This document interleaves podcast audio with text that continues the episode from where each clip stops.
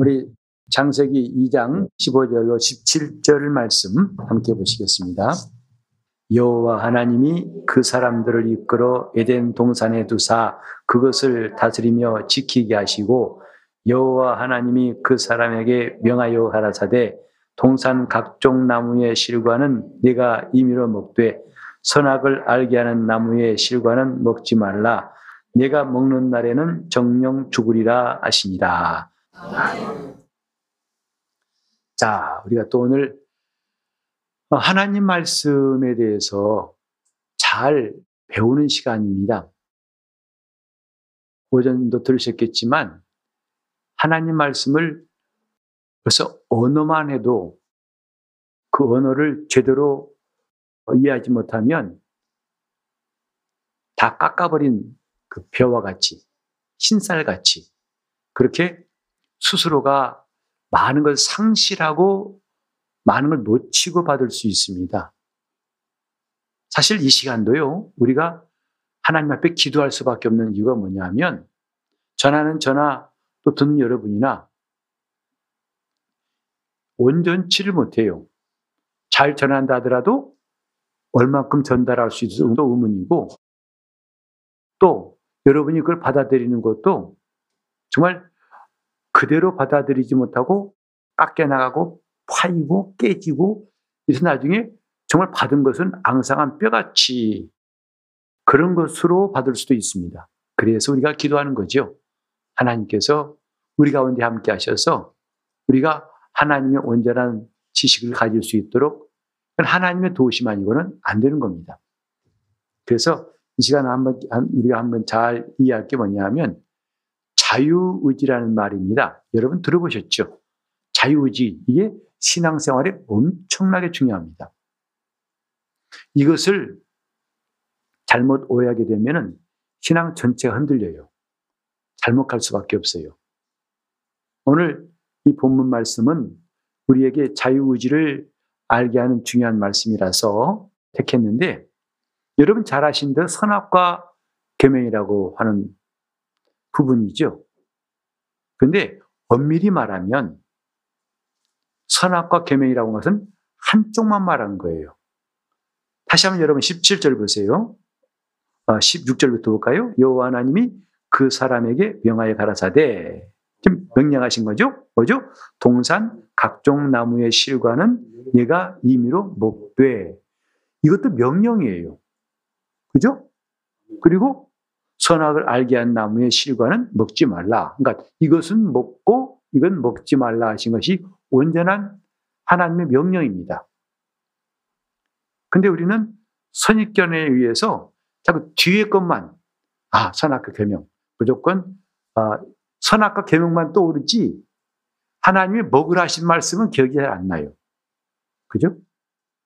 분명히 먼저 하나님은 선악과를 먹지 말라 하시기 전에 먼저 동산 모든 실과는 네가 임의로 먹어라 하셨어요. 그 중에 뭐냐면 생명나무 실과가 있습니다. 그러니까 우리가 성경을 평소에 수로 관령으로 누가 가니까 그대로 따라가는 이런 식으로 보는 게 참 많다고 생각합니다. 그런데 치우치지 않고 정상적이고 건전하게 균형 잡히게 성경을 볼 수 있는 것도 참 중요한 습관이에요. 우리가 하나님의 명령, 사람에게 하신 최초의 명령이라고 할 수 있는데, 그 뭐냐면, 먹어라 하신 말씀이고, 이것은 먹지 말라는 말씀이에요. 선악과를 먹지 말라는 말씀만 기억할 것이 아니라, 그 전에 하신 말씀이 동산에 있는 각종 나무의 실과는 내가 임의로 먹어라. 그래서 하나님이 아담에게 하신 명령은 두 가지예요. 먹으라는 명령이 있고 먹지 말라는 명령이 있다. 이건 자칫하면 먹지 말라는 것만 계명으로 생각하고 먹으라는 것은 간과하기 쉬운 것. 이게 참 조심해야 할 것이죠. 자, 다시 말합니다. 하나님이 명령하실 때에 먹으라 하신 말씀이 있어요. 그 뭐죠? 모든 에덴 동산에 있는 실과는 네가 임의로 먹어라. 그 중요한 것이 나중에 3장 22절에 나오는데요. 아담과 하와가 범죄한 다음에 하나님 말씀하시죠. 3장 22절 보면 여호와 하나님이 가라사대 보라 이 사람이 선악을 아는 일에 우리 중 하나같이 되었으니 그가 그 손을 내밀어 생명나무 실과도 따먹고 영생할까 하노라 하시고 있어요. 이 생명나무 실과는 이미 있던 겁니다. 아담이 범죄하기 전에도 있던 거예요. 에덴 동산에. 그런데 아까 하나님이 임의로 먹으라 하신 것 중에 포함된 게 생명나무예요. 즉 아담은 먹으라 하신 명령도 받고 먹지 말라 하신 명령도 받은 거예요. 그런데 그것을 아담이 선택하되 먹으라 하신 말씀보다도 먹지 말라 하신 그 말씀을 선택한 것. 그것이 인간이 범죄하고 하나님으로부터 형벌을 받을 수밖에 없는 그 시작이 되었죠. 자, 오늘 이렇게 아담이 먹을 수 있게, 먹, 먹으라 하신 말씀을 순종할 수도 있고, 먹지 말라는 말씀을 순종할 수 도 있다는 것을 주목합시다. 이게 바로 자유지예요. 하나님께서 인간을 창조하실 때, 오늘 저와 여러분을 창조하실 때 정말 중요한 사실이 뭐냐 하면 자유롭게 선택할 의지를 주셨다는 겁니다. 이것은 우리 신앙생활 전체에 해당되는 거예요. 어느 한 부분만이 아니고 죄에 대한 것만이 아니라 모든 부분에 있어서 하나님은 인간에게 선택할 수 있고 결정할 수 있는 의지를 주셨다. 이걸 명심해야 됩니다. 그 말은 무슨 뜻이냐면요. 하나님이 전능자이실지라도 인간에게 강제로 하시지 않는 부분이 분명히 있다는 것입니다. 오늘 저와 여러분이 하나님 앞에서 기억해야 할 것. 하나님은 나에게 선택할 수 있는 의지를 주셨다는 것. 이것이 인간을 참으로 높게 대우하시는 것이에요. 제가 모처럼 저 아프리카 선교행 갔다 오다가 파리에서 비행기를 갈아타는데 아, 정말 저는 그때 무척 깊은 순간이라 기억돼요. 뭐냐면 이제 탑승구에서 탑승권을 내밀고 이제 하나씩 들어가잖아요. 근데 이제 탑승권을 넣으면 띡, 띡, 아, 고맙습니다. 잘 좋은 여행 되세요. 그 이제 직원들이 말입니다. 딱 뜯으면서 좋은 여행 되세요. 띡, 띡 그래요. 근데 그 소리는 합격이라는 소리가 아니라 그냥 별로 안 반가운 소리입니다. 진짜 반가운 소리냐면 띠리릭 그 소리예요. 예란한 소리 같이. 아, 근데 제가 딱 내미니까 그 탑승권 받아들고 이렇게 되니까 띠리릭 그래요. 그러더니 그 직원이 보더니 탑승권을 찢는 거예요. 그래서 어 그랬어요 제가. 너무 좋은 일인 줄 나중에 알았죠. 왜냐하면 업그레이드 되는 겁니다. 당신이 이제 비즈니스로 가세요. 아니 이제 이런 일반석인데 비즈니스란 새로 티켓을 주는데 제가 생전 못 봤던 숫자예요. 좌석 번호가 10번이에요. 10번이면 보통 뭐 2, 30번, 40번, 50번, 60번인데 10번이면 앞자리잖아요. 좋은 자리라는 뜻입니다. 10A인데요. 와, 내가 숫자 보고 벌써 감격했던 것인데 들어갔더니요. 자리가 얼마나 좋은지 몰라요. 얼마나 좋은지 말도 못해요. 정말 촌사람 완전히 정신 나갈 지경이에요. 그 스트레스 와가지고 앉자마자 뭐, 저, 이 음료수 갖다 주고, 그 다음에 나중에 식사 메뉴를 미리 봤는데요. 딱 앉아가지고 이렇게 꿇어 앉아가지고서 나한테 이제 설명하면서 받는 거예요. 너무 황송해가지고 제가 어쩔 줄 몰랐죠. 그리고 파리에서 서울 오는데 약 10시간 넘게 걸립니다. 김포공항 다 왔다니 너무 아쉬운 거 있죠. 더 가지, 더 가지, 더 가지. 그 편안히 좀 누워서 오는데 이건 뭐 장거리 여행 같지 않아요. 정말 앞으로 10시간 더 간다도 난 환영이겠어요. 근데 그때 보니까 왜 이렇게 묻는 게 많은지 모르겠어요. 자, 이제 첫 번째 식사에 묻겠습니다. 아, 이게 뭐뭐 드시겠습니까? 요거요. 그럼 고기는 어떻게 드시겠습니까? 어, 바싹 구울래? 보통이냐? 아니면 대충 구울래? 이런 거. 시험 보는 것 같아요. 그 다음에 음료는 뭐고, 뭐, 그 다음에 식후에 과식은 뭐로 나오고, 그 다음에 초콜릿이고, 뭐, 근데, 고루, 나중에 머리 아파가지고 그냥 알아서 주세요 하고 싶은 마음 드는데, 계속 물어봐요. 계속 물어봐요. 그 다음에 또 끝나니까, 이번에, 아, 도착할 때 식사 메뉴입니다. 하면서 또 뭘 고르시겠습니까? 고르는데, 우와, 정말 시험 보고 나온 기분이에요. 근데 그게 잘 대우해 주는 겁니다. 저 뒤에 가면 이제 일반 사람은 뭔지 아세요? 딱 두 개밖에 없어요. 밥, 국수, 골라. 끝이에요. 그러니까 우리는 자꾸 뭘 선택하라고 하면 부담스러운 게 있잖아요. 주는 대로 먹는 게 아주 익숙해 있어가지고 그냥 주시면 돼요. 뭐 주시면 감사하지. 이건데 좋은 자리 앉았다 보니까 계속 물어보는 거예요. 하나하나 심지어는 와인도 뭐 화이트 와인, 레드 와인 뭐 술은 안 합니다. 아 그러세요? 그러면 또 대신 이거 음료수는 요거 요거 인데 뭐 그러십니까? 아참 거의 귀찮을 만큼 물어보더라고요. 나중에 보니까 그게 대우받는 거더라고요.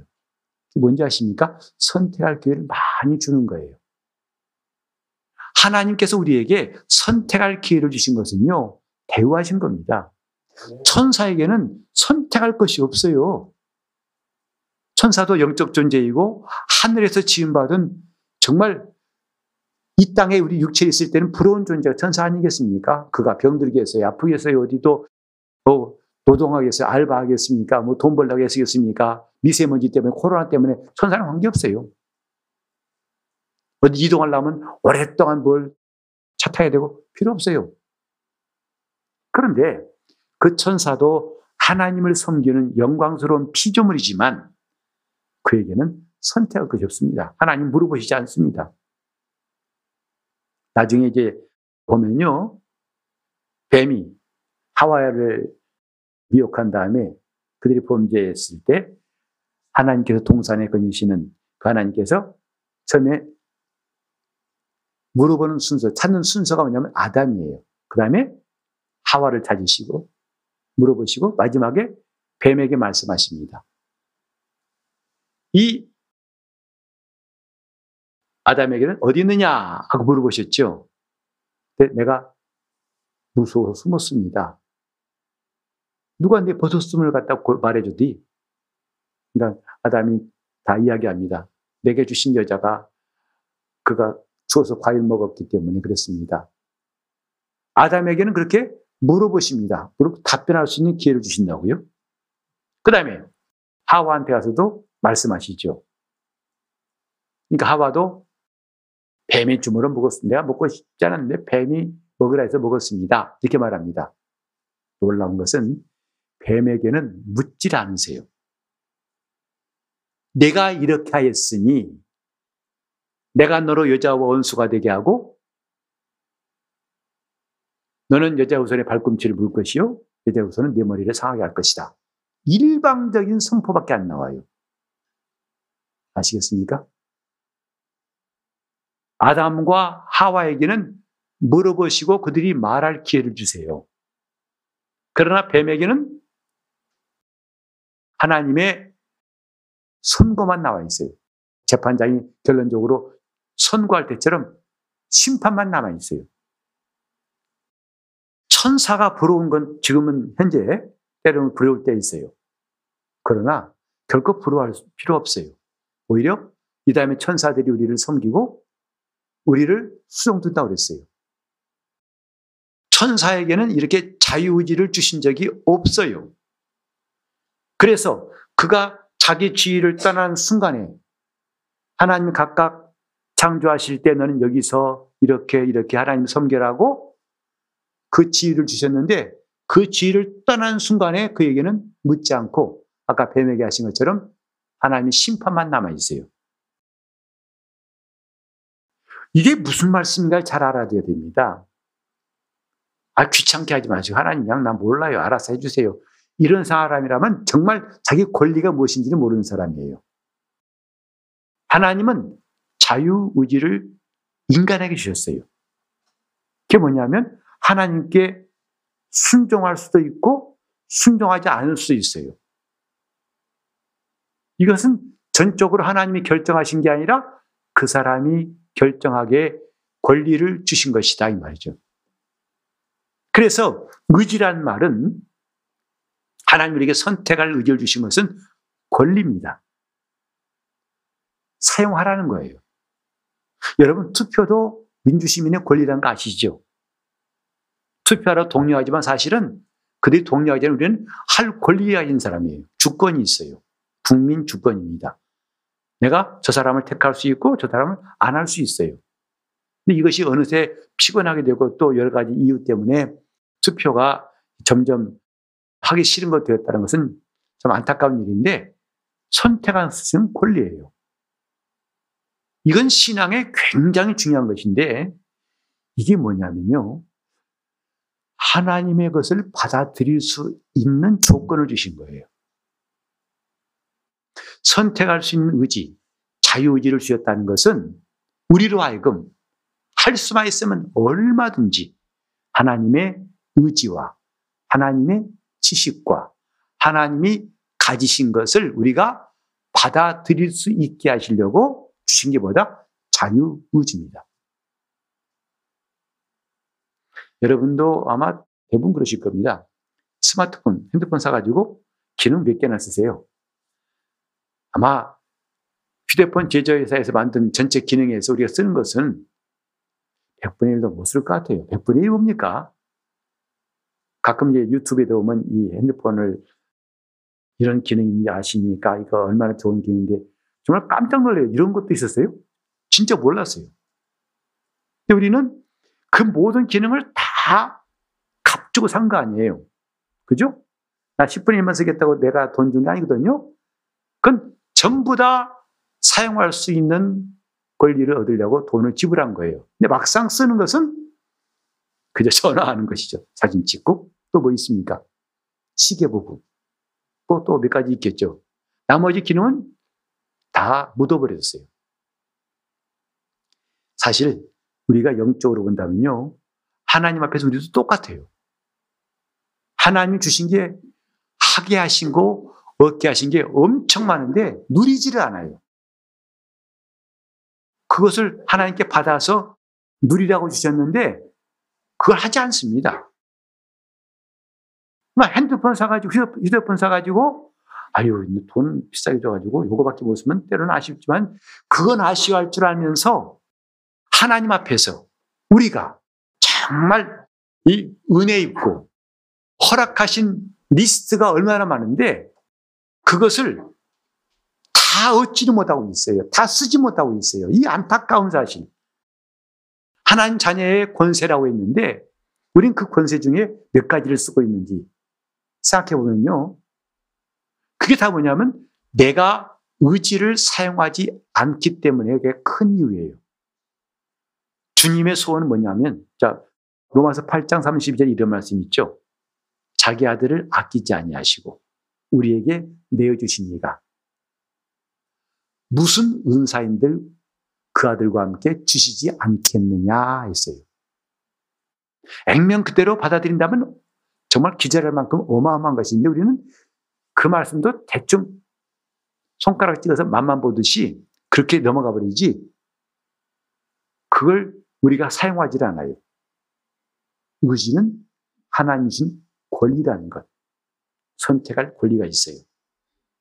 근데 이 의지를 아담은 먼저 하와가 그랬지만은 그들은 죄 짓는 데 써버린 게 큰 문제라고요. 죄 짓는 쪽에 그 자유의지를 써버렸어요. 하나님 보시기에 얼마나 이 안타깝고 얼마나 그분 보실 때에 참 괴로우셨을까.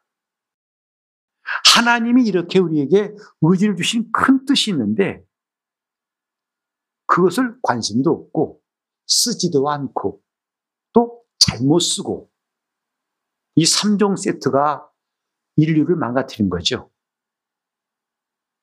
그리고 또 어떤 사람은 오해해가지고 이 의지를 하나님께 맡긴다는 것을 오해해가지고 의지를 방치한 사람이 있어요.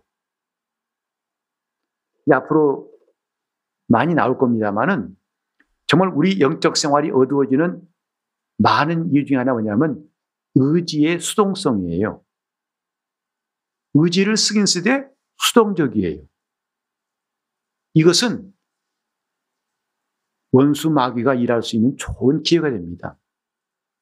그가 우리를 공격하고 무너뜨리고 또 파괴하는데 빌미를 제공하는 거예요. 의지의 수동성. 좀 말이 어렵지만 여러분이 기억해 두시면 좋아요.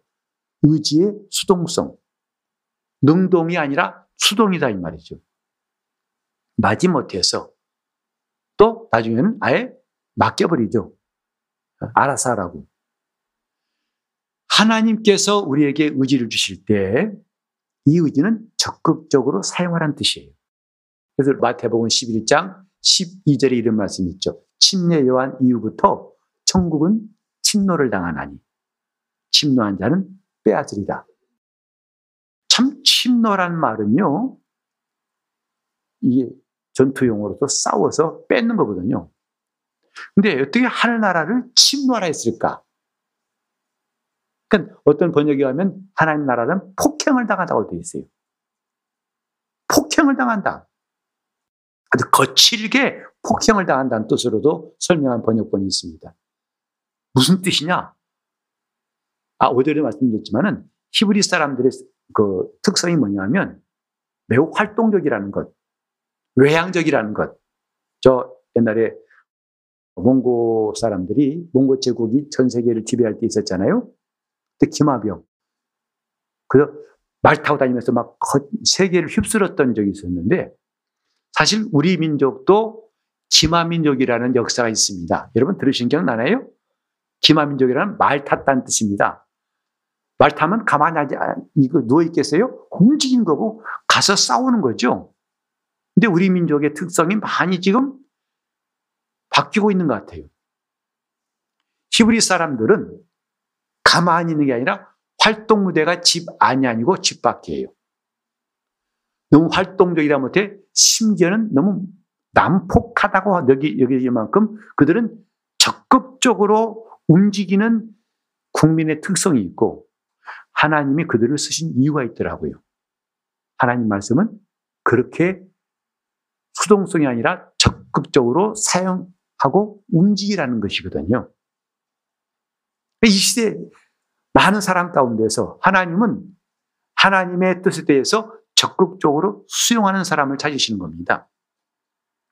그런데 반대로 수동적이란다면 어떤 것이 있느냐? 신비주의를 쫓는 사람들은 거의 100%가 의지가 수동적인 사람들이에요. 정신을 놔버린 겁니다. 정신줄 놓고 뭔가 신비한 체험에 맡겨버리는 거죠.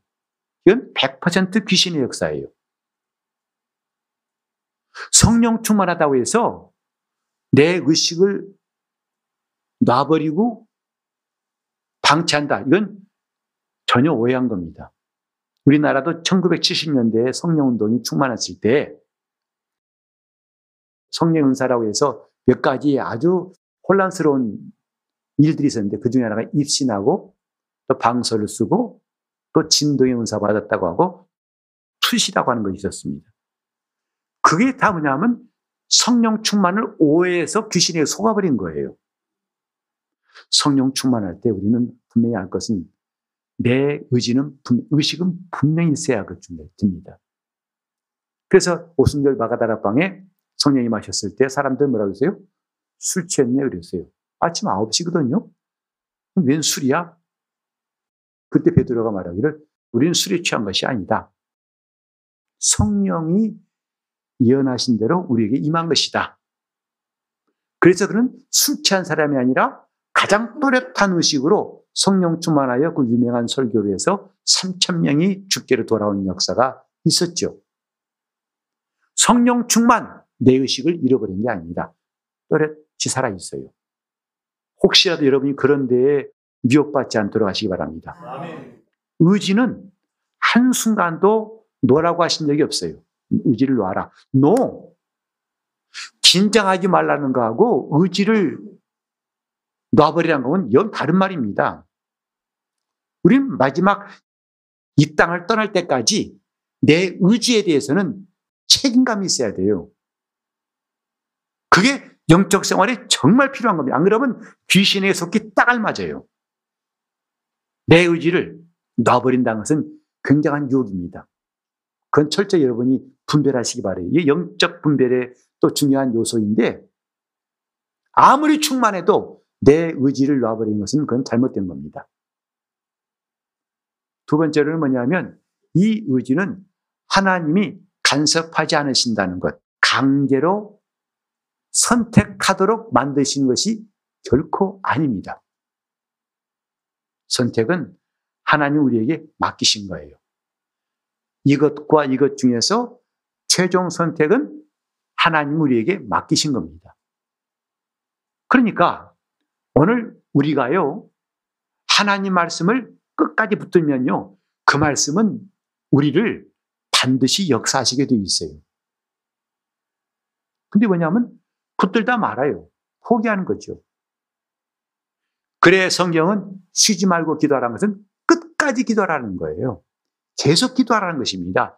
내가 의지를 꺾지 말고 예수께서도 누가복음 18장 1절에 말씀했잖아요.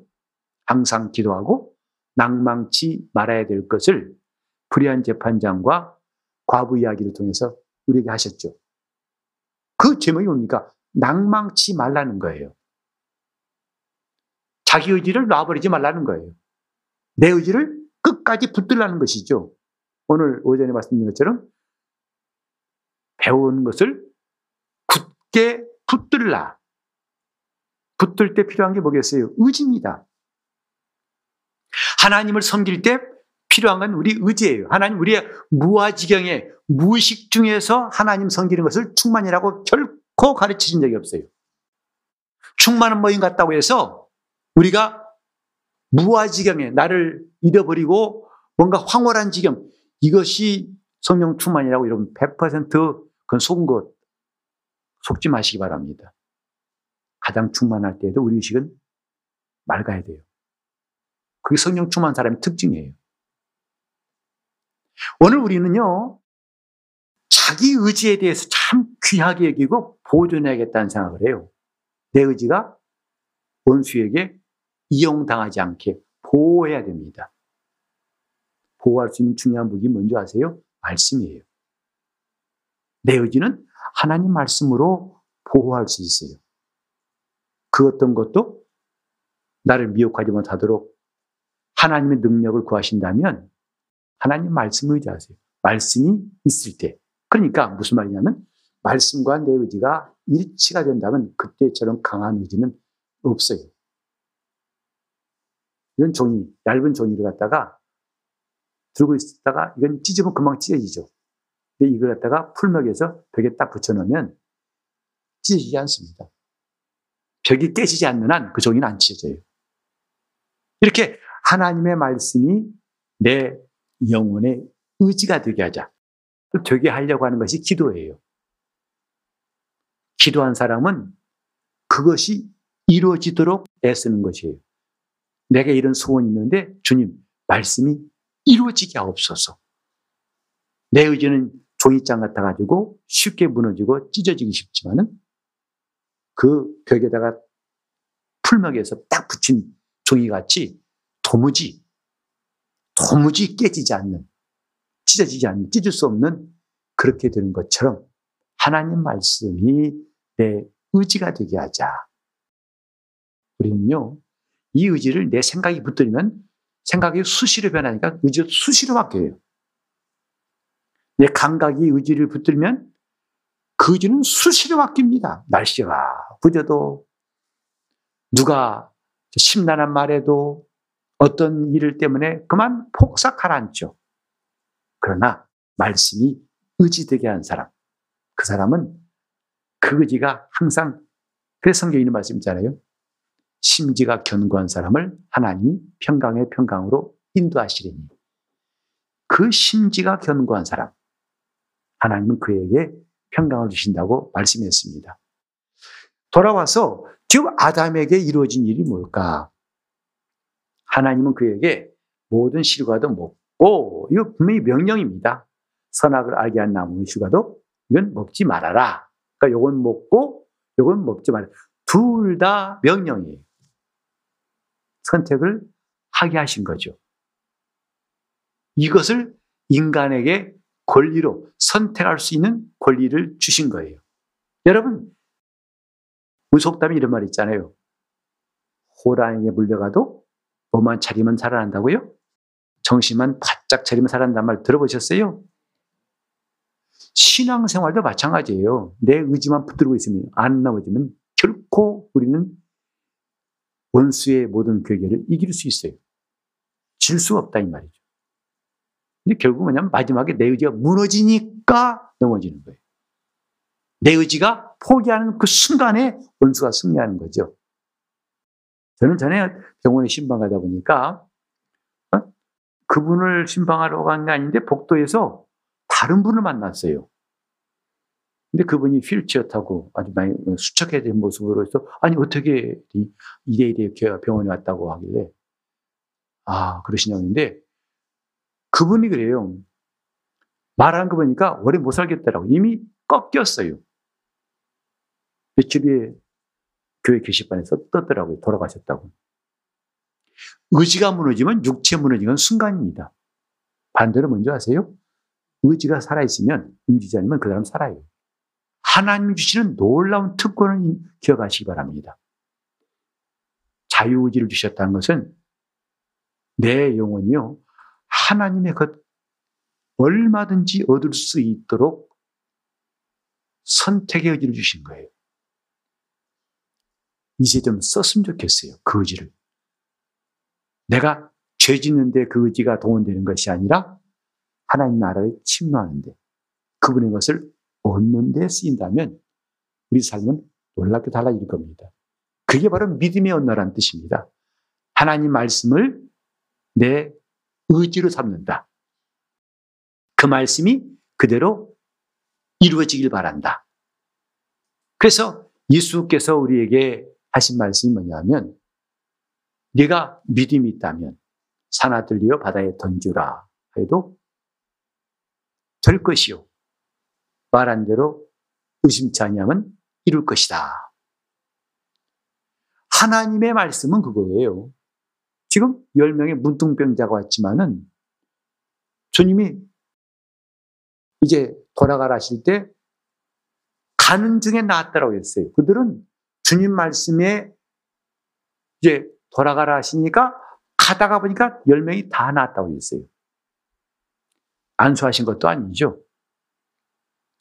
주님의 의지를 내가 받아들이는 순간에 그런 이적이 있다는 것을 성경은 말씀하고 있어요. 우리 지난주에 들었잖아요. 성령과 우리는 성령의 의지하고 우리의 의지하고 일치되는 그때에 하나님의 역사가 일어나요. 그래서 정말 지혜로운 사람은 어떻게 하면 주의 뜻과 내 뜻이 일치되게 할 것인가. 그 과정에서 극복해야 할 것이 내 감정이고, 내 주장이고, 극복해야 할 것이 내 고집이더라고요. 그것을 넘어서니까 하나님의 의지와 내 의지가 일치할 수 있는 일들이 생기더라 이 말이죠. 요건데 자유의지라는 것 이것은요 하나님도 원수 마귀도 함부로 할 수 없다는 거 기억하시기 바랍니다. 다시 말해서 마귀도 내가 허락하지 않는 한 역사할 수 있다 없다? 결코 없어요. 하나님도 내가 허락하지 않는 한 결단코 일하시지 않습니다. 요한계시록 3장 20절이 그 말씀 아닙니까? 내가 문 밖에서 문을 두드린다. 내 음성을 듣고 문을 열면 내가 들어가겠다. 아니, 전능하신 하나님, 뭐 그렇게 복잡하게 문을 확 들으면 될 텐데. 아니에요. 그건 오해한 것이다. 이 말이죠. 내가 문을 열면 들으시겠다는 거죠. 마귀도 마찬가지예요. 마귀도 내가 동의하지 않으면 결단코, 결단코 시험할 수가 없어요. 마귀가 세상 임금이라고 해서 그가 무례하게 함부로, 아니요. 원래 무례하지만 그렇다고 해서 내 의지까지도 함부로 짓밟는 것은 불가능이다. 이 말이죠.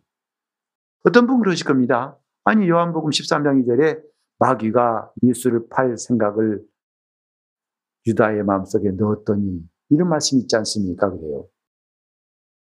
유다가 허락한 적도 없는 것 같은데 그런 생각 넣지 않습니까?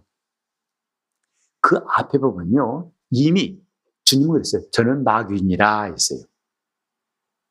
이미 그가 마귀에게 사로잡혀 있다는 것을 그 앞에 사건을 통해서 알 수가 있어요. 왜? 처음에 유다는 예수님의 일행에 재정 담당이었던 것 같아요. 동교를 맡았다고 그랬어요. 그래서 슬금슬금 빼내가더라. 자기 주머니로 옮겨가더란 말이죠. 그래서 주님께서 말씀하시기를 저는 도적이다 하고 1단계였어요. 근데 그걸 멈추지 않고 계속 더 합니다. 그때 주님이 저는 마귀인이라 하셨어요. 이미 마귀에게 그 의지를 뺏겼다. 그 다음에 그래도 멈추지 않고 더 진행하니까 주님이 하신 말씀은 내가 속히 나가 내 할 일을 하라. 하니까 그가 성만 찬하다가 뛰쳐나가가지고 예수 팔로 나간 겁니다. 지금 마귀일지라도 내가 허락하지 않으면 결단코 일할 수 없어요. 마귀가 아무리 세상 임금이고 난폭하고 잔인하고 한다 할지라도 내 의지가 허락하지 않는 한 그는 내 동의 없이 나를 침범할 수가 없다. 오늘 우리는 이 자유의지에 대해서 참 잘 이해했으면 좋겠어요. 이것을 이제 왜 아담처럼 선악과를 먹는 데 썼는지 차라리 생명나무의 실과를 먹는 데 그 의지를 썼더라면 그는 영생을 얻었을 것입니다. 아쉽게도 성경 보면은 아담이 생명나무 실과를 먹기 전에 선악과를 먹은 것이라고 나와 있고 그래서 그는 죄 중에 사망이 온 것이죠. 그러니까 아담 같은 경우에 에덴 동산에 그가 난 아담이 선악과를 먹기 전에는 그는 의인도 아니고 죄인도 아니라고 할 수 있어요. 의인도 죄인도 아니에요. 근데 그 다음에 그가 만약에 만약이죠. 하나님 말씀 첫 번째 하신 말씀처럼 생명나무 실과에 손을 내밀어서 생명나무 과실을 먹었다면 영생했을 겁니다. 하나님이 계획하신 대로 그는 영원한 생명. 창세기 3장 22절 보니까 하나님이 범죄한다면 그걸 막으셨죠. 처음에는 아담에게 다 허락했습니다. 그러나 범죄한다면 3장 22절에 이런 말씀이 있잖아요. 하나님께서 말씀하시죠. 여호와 하나님이 가라사대 보라 이 사람이 선악을 아는 일에 우리 중 하나같이 되었으니 범죄한다는 이야기죠.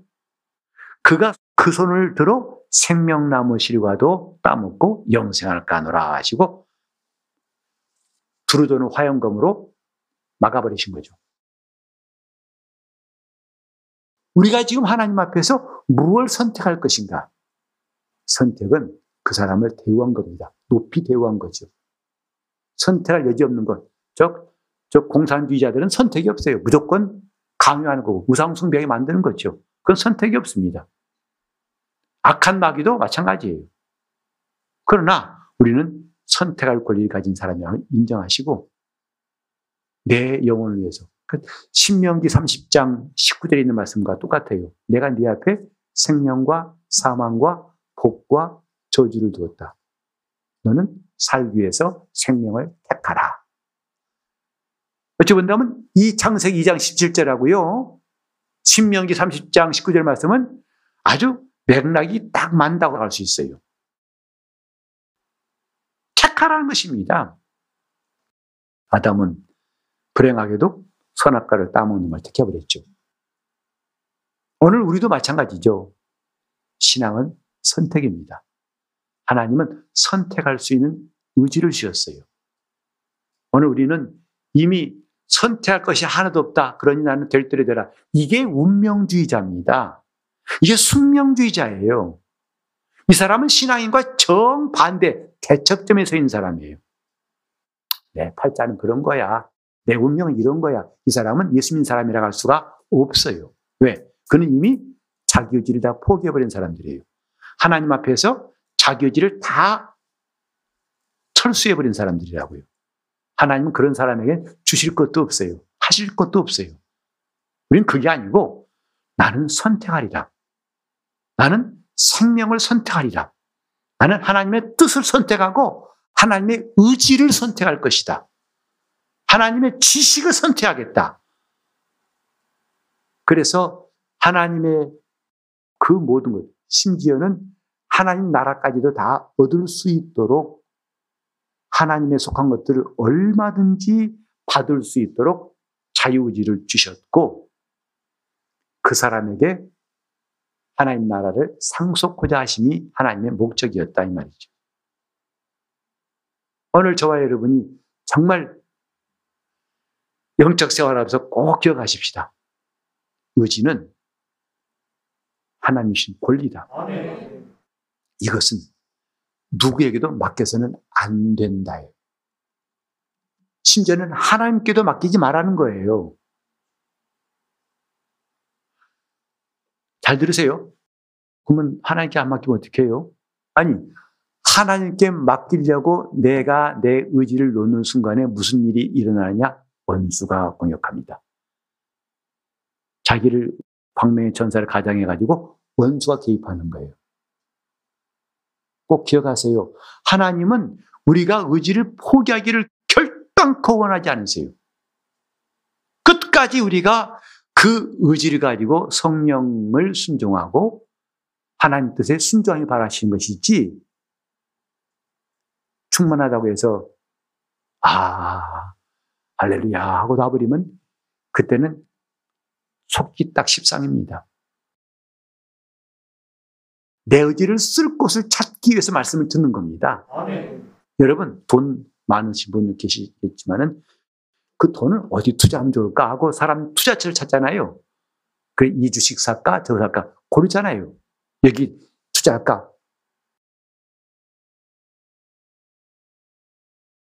말씀은 내 의지를 사용할 곳을 찾기 위해서 말씀을 듣는 거예요. 내가 이 말씀에 내 의지를 사용하겠습니다. 마리아 같이 주의 말씀이 내게 이루어지사이다. 그러니까 하나님 그를 귀 쓰신 거 아니겠어요? 말씀에 내 의지를 사용하려고 하십니다. 우리가 예배할 때도 그 예배가 정말 하나님 말씀에 신령과 진정으로 드린 예배하라 하신 그 말씀에 내 의지를 사용할 때 우리는 예배를 그 누구보다도 잘 드릴 수 있고 또 내가 순간순간 올라오는 그런 죄의 유혹을 이길 수 있는 것은 아담이 했던 일을 우리는 거울 삼아서 내 의지를 이렇게 죄짓는 데 쓰지 않고 하나님 말씀에 사용하리라. 이게 바로 우리 영적인 승리입니다. 이런 말씀이 있어요.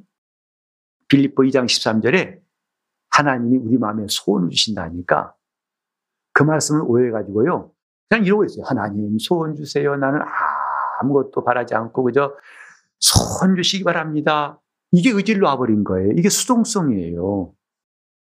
내 소원 없, 주님 내 소원 없습니다. 주님 소원만 있으면 됩니다. 믿음 참 좋은 것 같죠? 아니요.